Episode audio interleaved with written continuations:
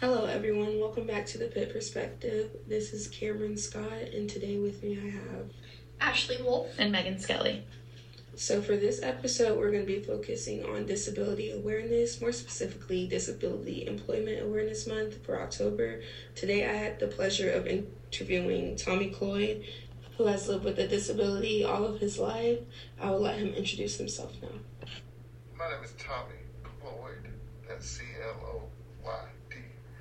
Uh, I'm originally from Murfreesboro, North Carolina. Um, born and raised, but I live in Greenville area now. Uh, been here a little over 20 years plus. Um, had family members go to ECU. And I've worked in the area for several years as well. I used to work for Verizon Wireless and Radio Shack. Um, now, of course, I work for Disability Advocates and Resource Center. Okay. And so, um, what exactly brought you to Greenville?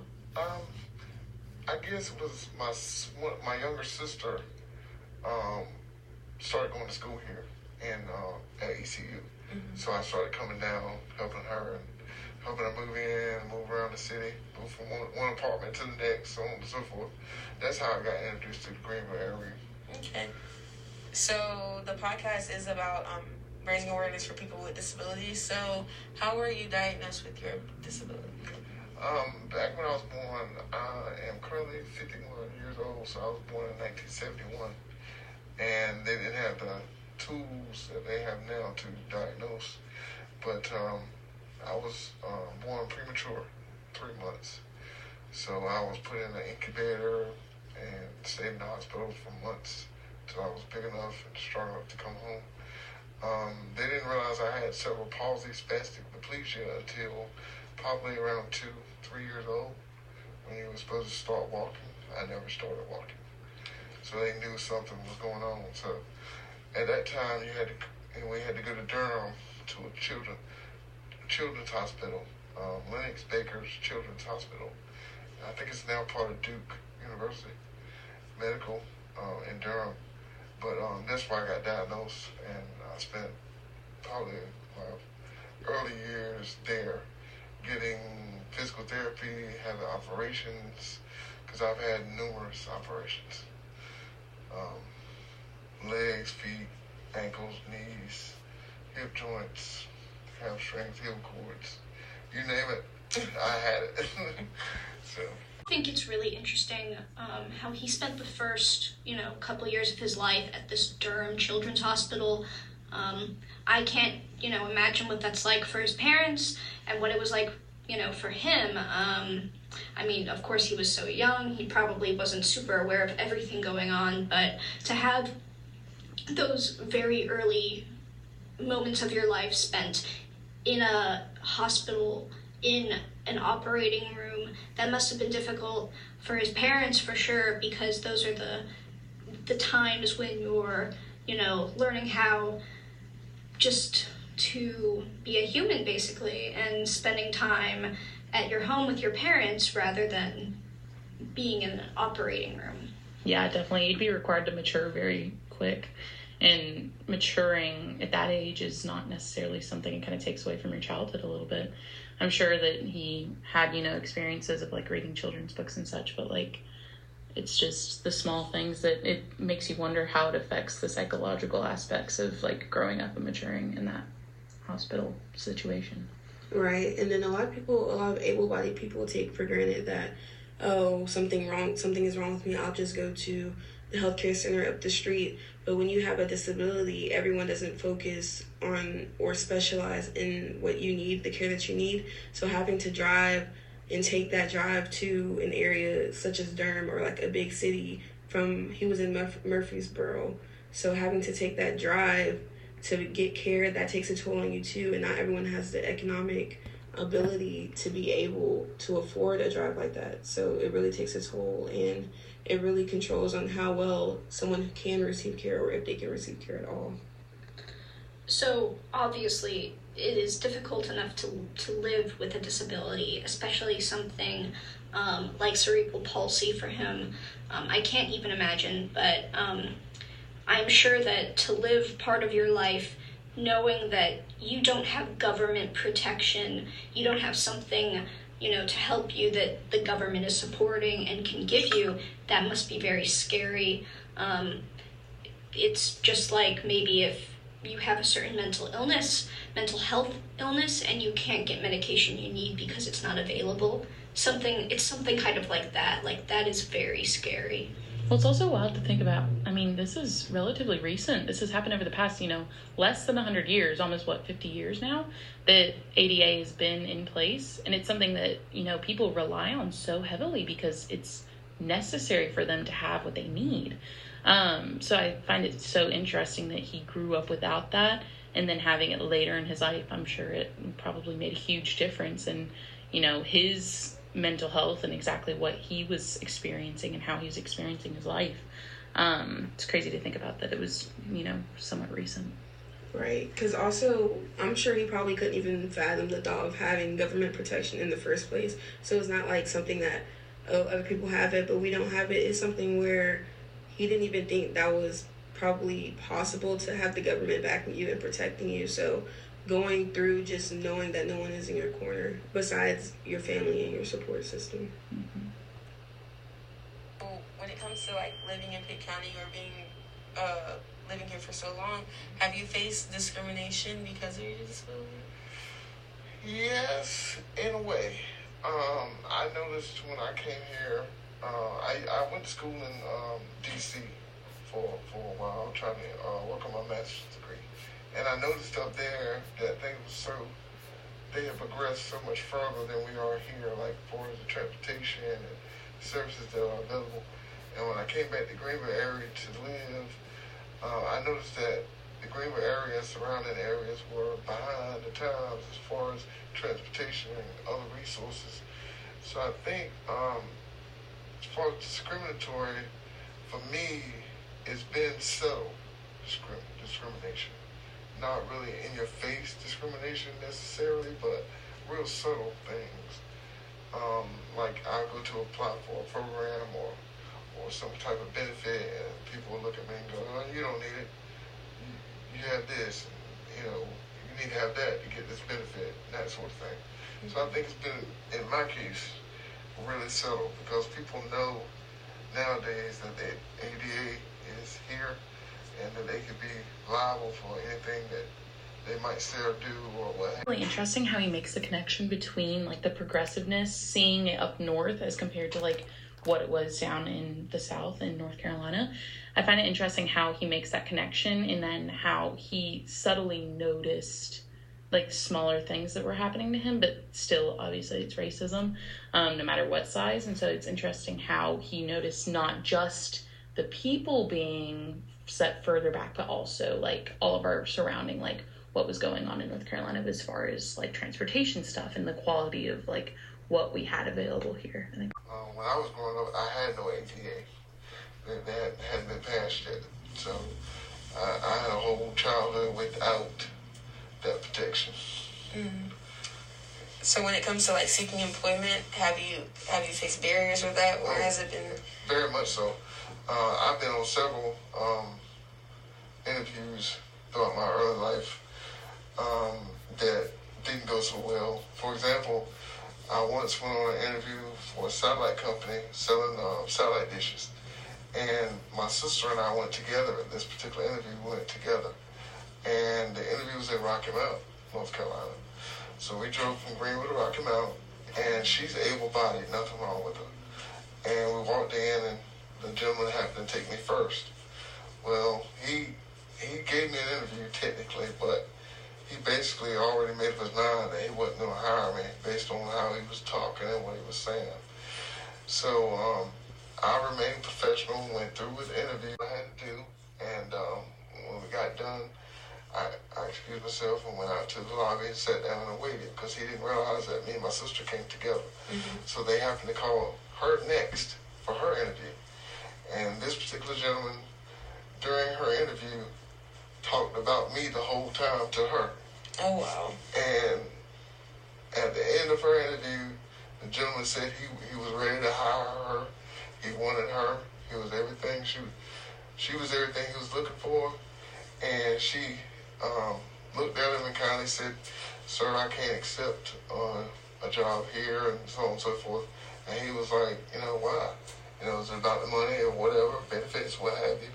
She said, no, it's about the fact that you sat here during my interview and talked about my brother to me during my whole interview. Mm-hmm. And I think that was the first time that she really realized the kind of subtle, under the table discrimination that I face and other people with disabilities face on a day to day. The wild thing about discriminatory actions is like you would never know. He would have never known had it not been his sister, and that's a mindset thing. Like it's a mindset of people who just have it implanted and it's been generational that it's been in their brains. Oh, I can talk about him because he's different.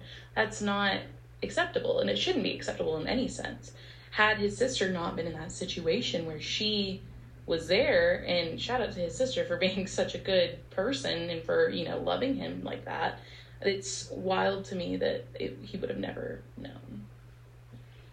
And, you know, this being, like he mentioned, subtle, not in your face discrimination, um, I feel like a lot of people won't discriminate directly to a disabled person's face for two reasons. Number one, it would make them feel horrible for doing it directly to their face because they're um, like, you know, th- that just seems to be a thing. Like, oh, I don't want to do this to a quote unquote cripple or something like that. But another reason is because oh, they think, oh, well, maybe this disabled person won't be able to understand me, or they, you know, just won't even register it because they're disabled. So I'm going to do it behind their back, anyways. Some people who don't necessarily have disabilities, how can they be of assistance to somebody who does have a disability or be, bring awareness or be helpful to someone? I think, I think just just learning about different types of disabilities, different types of diff- people with disabilities. Just educating yourself helps so much because when you're educated, you don't buy into the stereotypes, you don't buy into the lies and all that other stuff that goes along with with disabilities and the disability life. Because technically, when when you when you talk to someone about disabilities, they already have it in mind. Oh, somebody that sits home and doesn't work and uh, leeches off the government for their li- for their whole life and so on and so forth. And it's it's not that way. The average person with a disability wants to work. They want to be productive and part of society. But some of us don't have the opportunity. I've been blessed that I've had good health enough to be able to work and contribute. But everybody doesn't have that. I grew up with two friends of mine that weren't able to work. So, what brought you to the um, Disability Advocate Resource Center? It was funny. I came here by accident. I, I, I'm, I'm, I'm ashamed to admit I, I didn't know anything about centers. I didn't know anything about uh, what they did and that they were here and that they were across the country. I was totally ignorant to that because I was used to not having any any any benefits or any um, places to go for help or anything like that. So I, I grew up, all I had was just me. So I had to make it regardless. So when I needed, a year, years back, I had shoulder surgery. I torn both my rotator cuffs in my shoulders. And I was having my first surgery. And I needed a wheelchair ramp. I didn't have one. I needed one. And someone mentioned to my father a place they could go in the Greenville area and get a ramp. That's how I got here. My father literally walked in the door and said, so, so-and-so sent me here um, to get a, a, a, ramp to use, and, and, that's how I got started here. Literally needed needed some help, and, I, and someone referred me. that, that's yeah, great. I, I lived a whole life and never even, I mean, the concept of having some place to go like this, like a center, never crossed my mind. So interesting how many resources there are available to disabled people that are just not advertised there's so many things that are available that like people just don't either know about it and whether they're through the government or through local you know groups they just don't have adequate support or adequate you know fund adequate funding to turn around and you know tell people about it. So it's really wild that it took him you know going through his father in order to find out that there were resources and that there was something for him to be able to go and get And while there are they are limited, you know, they're across the country, but there's not nearly as many as there probably should be. Um, it's definitely important to you know research those things and you know advocate for those things for the people in your life who are disabled or who may need those resources. I think so important as an ally to disabled people and to people who have any kind of disability um, to educate yourself on those. It goes back to his entire point about education. If you're educated on those things, you can turn around and, you know, tell that to the people who need them. Like I said before, if his dad had not told him, the fact that he wouldn't have known is like absolutely wild. So being able to be educated and make sure that you're well rounded in knowing those things, I feel like you could, you know, help save someone's life almost. Because when I was going to school, it was just me. You know, I was older than my other two peers who were disabled, so I had to deal with everything 1st I, I had to be the, uh, the the lab rat, the punch bag, whatever you want to call it. I mean, I had to be the one to step up, step into the spotlight regardless, and uh, that's that's how it was. And it was it was tough, but it was it was good because it growing up like that makes you tough to a certain extent. So being the first one to have to kind of put yourself out there and go through everything, how have you seen even just the Greenville area or in general, how have you seen the changes over time? I have seen the changes. Um, they've been slowly, slowly but surely. Um, I've seen, uh, like for instance, in the Greenville area, before the, this center came along, there was no paratransit for people with disabilities. Um, we had to rely on cabs or walking or what have you. And um, that was one of the main issues that this place addressed when we opened the doors. Um, people in the community that were disabled were not being able to access public transportation properly. And that was a big issue. Um, so that's definitely improved. Um, a lot of grocery stores, like for instance, Food Lion, for example, um, they started having carts, electric carts in the stores. I remember having to push a cart, Mm. and, and that was tough. You know, having to put my just under the cart and push it. And, and buying groceries was an odyssey. you know, by the time you got home, you needed an eight-hour rest. You know, Mm-hmm. but yeah, I, I've seen a lot of things come. Um, a, a lot more places are being built with handicap disabled people in mind. Curb cuts, electric doors, push buttons, that sort of thing.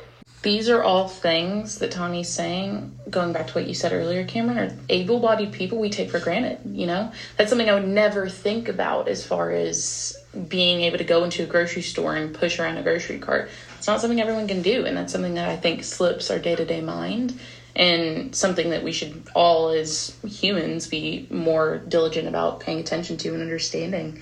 This place also um, helped design the front entrance of the hospital. They called us to make sure they were ADA compliant before they finished construction. And believe it or not, they forgot to put in a curb cut. Oh So wow. the day, the day they had the um, ribbon cutting, the gentleman who, who they called and talked to, he couldn't get up on the curb because there was no curb cut. I just want to say it baffles me that they forgot to put in the curb cut on the sidewalk at a hospital where you have to wheel your patients out in a wheelchair. What were you thinking that you forgot to put the curb cut in the front of the hospital? That was just funny to me. Yeah, literally. it, that just shows that instance just shows that that disabled uh, needs are not really at the forefront. Had to go back and modify the sidewalk, a curb cut. so yeah, and uh, we also help try to get a lot of sidewalks put in here, and also get the ones that are already here cleaned off because a lot of sidewalks had debris or it had a, a light pole in the middle of it or something. You know, if you're on a walker or in a wheelchair, you need a sidewalk. yeah. Like one of the one of the streets here now that they really need one is Evans Street. There's no sidewalk on either, either side of Evans. Oh, yeah, I've noticed with just the grass. hmm And the people in a wheelchair, they can't ride in the grass but get stuck. Mm-hmm. Most wheelchairs are very heavy. I have a wheelchair myself, and that weighs probably about 350, 400 pounds. Mm-hmm. And then with me in it, you're talking five, six hundred pounds. So you ride off, you ride off the street into the grass, you're gonna start sinking, especially with the rain and everything we get around here. So he mentioned just briefly how the land is um, low and soft. That just makes me, and how even with the land in Greenville being very low and flat, you know, obviously he still has issues if he doesn't have, you know, accessible um, like roads or ramps. But that just, all of that just makes me think of what it's like for um, disabled people in like the mountains, um, like in the in the boonies of North Carolina, those very very high winding um, hills. Like that could be even more dangerous, especially with somebody in a wheelchair. I mean, that's just very scary. The land is really low and soft. So, what ways do you think, or in what ways does Greenville need to improve when it comes to being accessible? I think the best way to improve, improve accessibility here in Greenville is, is for us to have a seat at the table. Right. Because if, you, if you're not even at the table, you're not going to get hurt. Mm-hmm. And entities, businesses, other entities around in the area, they need to include us because our money is pumped into this city, just like everybody else's. I pay for gas, I buy grocery, I, I take care of my other needs. My money comes out of my pocket into this city. So I, I ought to be able to go and, and ride PATS at five, six, seven o'clock at night if I want to, go to the movies or go grocery shopping or what have you. I mean, I tend to believe that if if you don't respect my money, then you don't respect me, and I'm not gonna patronize your business. Right. So, for people who want to be advocates themselves or they want to help bring awareness, what do you suggest that they do? Get involved. Start locally. Charity begins at home. I like that a lot. Charity begins at home. I, I think that that's so true for every single person. Like, you can, even small things that you don't think are significant, going back to the education thing, listening to this podcast, you know, doing small steps goes such a long way whenever it turns around to being an ally for minority communities starting at home and like volunteering and doing that kind of stuff it just it impacts way more than you would ever think it does He mentions to start small and charity begins at home and um, focus on the local um, philanthropy. That really is something to focus on because, you know, in the past, uh, I myself have fallen into the trap of thinking, oh, I can help. Uh, you know, large numbers of people by appealing to like the, the higher up, you know, organizations that are more national or whatnot, or international even. But it will take longer for you to actually see that change happening. You can actually see the positive change happening caused by yourself when you help out people locally first. Um, you can make connections with people, and I think it's more meaningful than just giving money to this, you know. Obviously, it's good to give money and donations to big, you know, big international organizations and whatnot. But if you want to see quicker um, and more personal positive change, definitely focus on a local scale. I definitely think it's really not what you have in your pockets. It's really like what you have in your heart. And communication is honestly free. So if you don't have money to donate to charity or to put towards um, advocating for someone, you can do something as simple as going up to the people who you want to advocate for and talking to them, um, being a friend to them, or just giving someone the time to tell you about their day. Something as simple as that, because a lot of, a lot of the time people don't want to address people with disabilities or um, minority groups because they feel like they don't have a say or what they say is not important. But communication is free.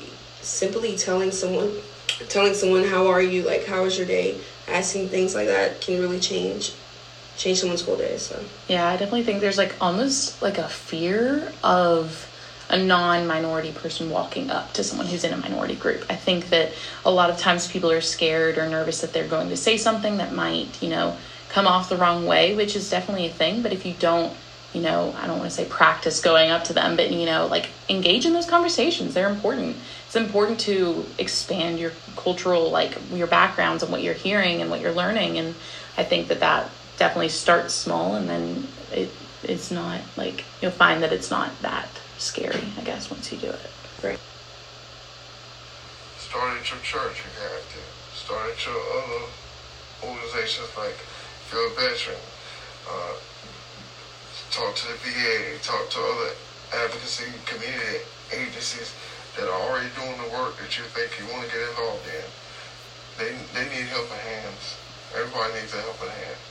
Get involved locally. You know, a lot of people think on a big scale, oh, I need to do this and have $100 million in the bank to do what I want to do. Start small. Charity begins at home. Yeah. So I, I, I you, can't make other people's lives better if you can't improve your own life. And you, you got to improve your own life first. Vote. Voting is very important. A lot of people with disabilities don't vote. Mm-hmm. I, I, I've met a, a several over the years. I've been here 10 years. I've seen a lot of persons with disabilities who don't vote for one reason or another. I can't say I don't agree or disagree, but still, my belief is people fought and died for me to have the right to vote. And the only way to get my voice heard is to vote. Mm. Um, get involved. You know, take a chance. I never wanted to work at a center for disability. My dream job was driving a truck. That's what I wanted to do. Mm-hmm. I never, uh, this never even crossed my mind. I was on the governor's advocacy council in North Carolina when I was in my when I was in my uh, early teens, like junior high, going into high school, I was already fighting for rights people with disability. I didn't want to do that, but I did it because I said to myself, if I don't, who will? Mm-hmm. You know, everybody, anybody can sit back and complain, but it takes somebody with grit to go make a change. And I, I'm not a quitter. I'm strong. But yeah, I want to drive a truck. That was my dream. My dad hated it. He was a truck driver. He hated it. Oh wow. But he never let me get anywhere near a truck. But see the reason he started driving the truck because that was the only job he could get that paid the maximum amount of money and insurance. Because I had mm-hmm. pre-existing condition. So insurance companies wouldn't cover it. Oh wow. So because you were born with it, your insurance wouldn't cover it. Oh wow. Never had insurance. My parents paid out of pocket thousands of dollars, mm-hmm. co-pays, deductibles, what have you. Because North Carolina says, you know, you don't qualify for insurance because you had a pre-existing condition. It's only been in the recent years that I've been able to get insurance. Wow. I had no idea. Most people don't think about it because mm-hmm. why would you? Right. You know especially if you're able-bodied and healthy. That is crazy to think about how much money they poured out of their pockets for something that was not their fault. It was not their reasoning why he was born early and premature. That's not anyone's fault. So it shouldn't turn around to be on anyone's pocket to have to turn around and pay for that. That's absolutely wild. And the fact that, again, it's been recently. Like, it's so wild to me that people like have to deal with that in their day-to-day lives. That's probably thousands and thousands and thousands of dollars of debt that his family has had to pay off or hasn't paid off that's looming over their heads just to have their child be alive and be you know functioning as close to normal as he can possibly get. For us is even expensive. For able-bodied people it's an expensive thing. So to have to turn around and search for an insurance plan that will accept you because you are a disabled person and then turn around and have to like still pay out of pocket because your cover is not going to cover it. Um, that's wild. Like just something that again able-bodied people don't think about having to do. But yeah, I've seen the other side of life. I, I've seen people. They pay lip service to you. You know, they talk a good game, but then, you know, nothing happens. Mm-hmm. Yeah, been through that. Teachers, doctors, all of them. Yeah. But luckily, like I said, I had a good support network. had good, a good family around me that pushed me when I didn't want didn't to go. They said, "No, you're going," and they pushed me to do what I didn't want to do. I, I dislike school very much, very much. And see, a lot of people don't think about this either. They bused me to school with other persons with disabilities in the county, so that the school could get a kickback from the state. They get paid every time there's a person with a disability in the seat. They get a kickback. They didn't care whether I learned or not. So, yeah, it was tough. 12 years plus of school was tough. And when I finally graduated high school, I can remember like it was yesterday. I, I walked up on stage to get my diploma, and you know, I just walked, uh, I couldn't couldn't hardly get on stage. I had to get a friend of mine to help me up on the mm-hmm. stage. So I get up on the stage, they call my name, and I reach out for my diploma. I look out in the audience, and everybody's on their feet. Wow. Standing ovation. Everybody's clapping. People are crying and looking at me. I did not know that people watch me as much as they do. I've been watched my whole life. I've had people come to my other jobs and just watch me. And I had one lady when I worked at Radio Shack. She, she used to come in and I asked her if she needed it. No, I'm just looking. And then one day she came in and she said, I said, man, you need anything? No. I said, well, well, why do you, you know, come in here if you don't? She says, I have a disabled son at home and I can't get him to do anything. So coming here, watching you do what you do, gives me enough courage Oh to go home and try to get him to do, to make a move, you know, to work, to do something positive. So that's when I really kind of saw everybody's watching what I do. You know, so I have to be correct, you know. I mm-hmm. fought the the DMV to get license, driver license without hand controls. And they, they didn't put hand controls in my car. I got tired of driving the same car every day. Sometimes I want to drive something different. So I fought the system to get driver license without hand controls. That was very tough. Very, very tough. So when you were, so when you were having to fight the system, did you have a strong support system with you? Like, did you have a system? Yeah, I did.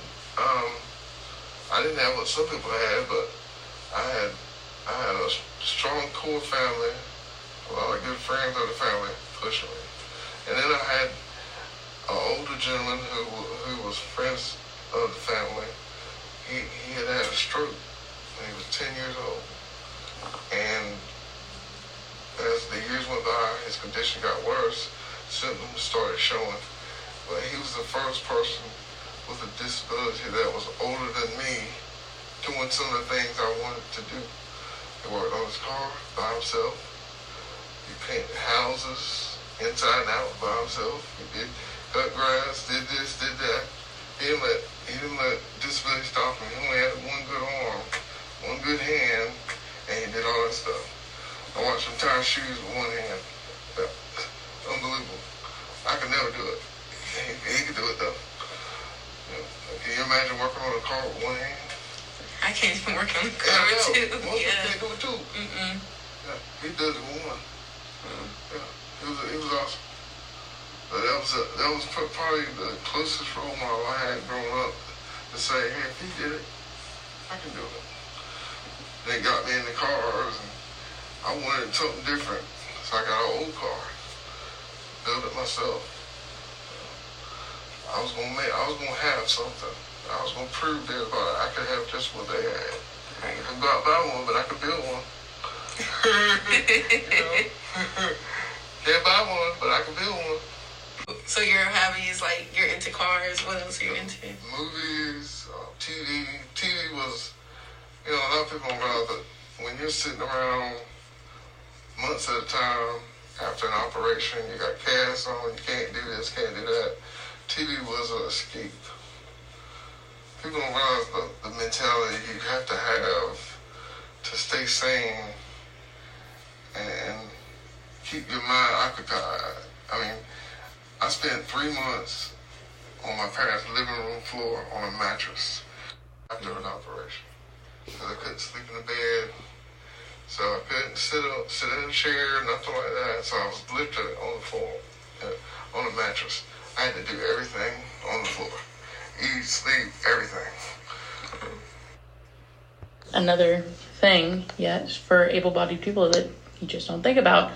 I have always thought about, you know, the operation time, the actual act of having the operation never thought about how long it truly takes for people to heal up from operation after operation after operation and how exhausted your body probably is. Like, not only was he probably sleeping on the floor of his parents' house, but I can't imagine like how exhausted his body probably was from trying to like fight to heal itself and to like go through the trauma of undergoing such like intrusive procedures. It's absolutely like I don't know. I can't imagine it. Right, like he said, he couldn't sit up, he couldn't move, meaning he had to eat on that floor, he had to sleep on that floor, he was bathed, he couldn't bathe himself, just things like that. Like he said, the mental strength that you have to have to sit there for three months straight, and while everybody has to do everything for you, and you can't even move your body, it's crazy. Yeah, there's absolutely no way I could do that. Mm-hmm. Like I could not. I would go ap- like crazy. Mm-hmm. And as able-bodied people, you know, we know that after, if we were in that same situation, like we would um, not have the experiences that he's had before of you know dealing with being disabled so we would probably go you know crazy but also we would you know most likely know like hey after this three months is up we'll be back to normal and we'll be we will be you know most likely fully able-bodied like we were before because you know we're probably able to heal much better uh, previously having able-bodied. So I can't, you know, imagine what that's like. Um, yeah. Yeah, it's definitely a process. Like he probably lives not knowing, you know, what's next, what happens next, what's the next procedure I'm gonna have to do, and that's a constant thing that's in the back of your mind and, and like. Did that for about four or five months till the cast came off. And then there was therapy. This, and that helped. So my early childhood up until like middle school was just doctors, therapy, surgeries. And that was over and over and over again. And, and after every surgery, you have to learn to walk. So most people learn one time. I've learned many times how to walk over and over again. If people don't think about all that little stuff, it's the little stuff that gets you mm-hmm. during the day, during the week, the month, the year. And I have my I have I have my issues. I, didn't I didn't come out totally unscathed, but I think I did pretty good compared to most. Mm-hmm. You know, but yeah. Yeah, and. Uh, when I, when I started trying to work, that was a whole different ball game as well. Just like with driving, nobody expected me to do anything, so I never never talked to a school guidance counselor. They never talked to me about schooling, college, nothing. Because nobody had any expectations for me. They just had me, push me through, you know, get him out of here. You know, we, we got the money, so we don't, we don't care what he does after that when he said, you know, nobody seemed to have any expectations of me, that seems to be a major theme, or maybe the major theme throughout this entire um, uh, discussion that you had with him, Cameron. Um, that you know pe- the people around him maybe except you know his immediate family who he said he had a strong support system with except for them everybody else did not in society seem to not have expectations of him actually wanting to do anything, let alone being able to do um, things that able-bodied people would do. And I think that, you know, not believing in somebody doesn't make the situation better. Like for some, you know, like if you don't support somebody, it's harder for them to do what they want to do. And so I think that that's just very it's the right word stupid yeah. going along with that too having you know less support and then also having that weight of the expectation of all of the eyes he said that he earlier whenever he mentioned like wanting or feeling like he had to perform a certain way for the rest of the community um, having that extra weight on top of you and feeling like you need to almost perform in a certain way without that extra support definitely uh, i'm sure it has an impact on how you act day to day. Yeah definitely. It just speaks to really it just speaks to tommy's character and just being able to push through and have the mental strength to that. And it also speaks to his family's character as well.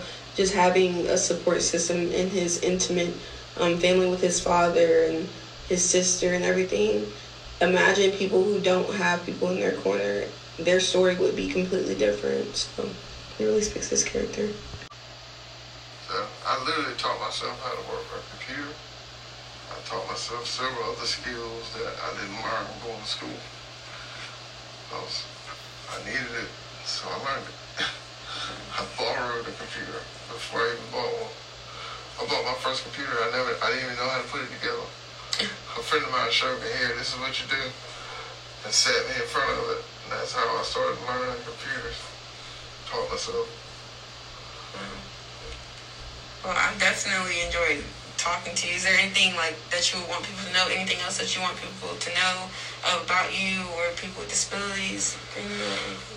I guess the thing that I, I would want people to know that we are here, persons with disabilities of all types, kinds. We're here. We're part of the community. We're part of life. We're not going anywhere. And whether you give us an invitation in the door or we have to break the door down, we're, coming. We're coming in. We're going to get it. I wouldn't say what we're owed, but it's not exactly how I want to say it, but let's see. We're going to get what we think we deserve. Respect, money, whatever it is, we're here to stay. And you can't push us under the rug, you can't sweep it away, you can't deny us, because we're here. And that's another thing, you know, parents never put me in a, in a home or anything like that. They were always behind me, 100%. And um, I'm, I'm sad to say a lot of people don't have that. But every person with a disability needs a support, support system, some type of support network. That's the only way, you can't make it by yourself. You can't do it alone. It's too much too big. The, disability world is too big for you to try to do it by yourself and navigate. You just can't do it. You need help, and you, so you have to have people on the able-bodied side. You have to have people from the older generation. You have to teach the younger generation, hey, this is how you do this. Especially the people with disabilities coming along now. They have way more options uh, than I ever had. You know, they got a problem, they call ADA or they call disability rights, North Carolina, or wherever they're at. They, they got people to reach out to. I didn't have anybody reach out to. that makes a big difference. When you fit, when you when you feel like you're not alone. I felt alone a lot, but nowadays they don't have to feel that way. And there's power in in knowing that you're not the only one going through what you're going through. And the fact that it's temporary. It's not gonna last. Whatever somebody's going through right now, in high school, middle school, or at a job, temporary. Don't let it stop you. Don't let it stop you. I didn't let anything stop me.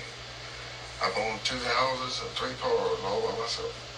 Never asked for a down payment, monthly payment, nothing. I own two houses three cars all by myself. It's great. It's more than most people have. I worked and did it. I did it the hard way. I hit the streets. Figured this out. Figured that out. Took advantage when I had an opportunity. And that's what people with disability have to do. They got to take advantage of every opportunity, no matter how small. Alrighty, thank you to Cameron for interviewing Tommy Cloyd, and Tommy, thank you for allowing us to um, interview you and let us have a chance to hear your perspective. Yeah, uh, thanks so much, Cameron. I think that all three of us today, and I think all of you guys listening uh, today, really gained a new perspective. Really, it's thank you to Tommy. Um, honestly, the power to push through and persevere through everything that he has gone through is amazing. I really enjoyed interviewing him and listening to his story. Um, stay tuned to the Pitt Perspective. You can follow us on Instagram at the.pit.perspective. We will be coming back with the part two of disability awareness, and I'll be speaking to Tamila Wiggins, who has a unique perspective on disability.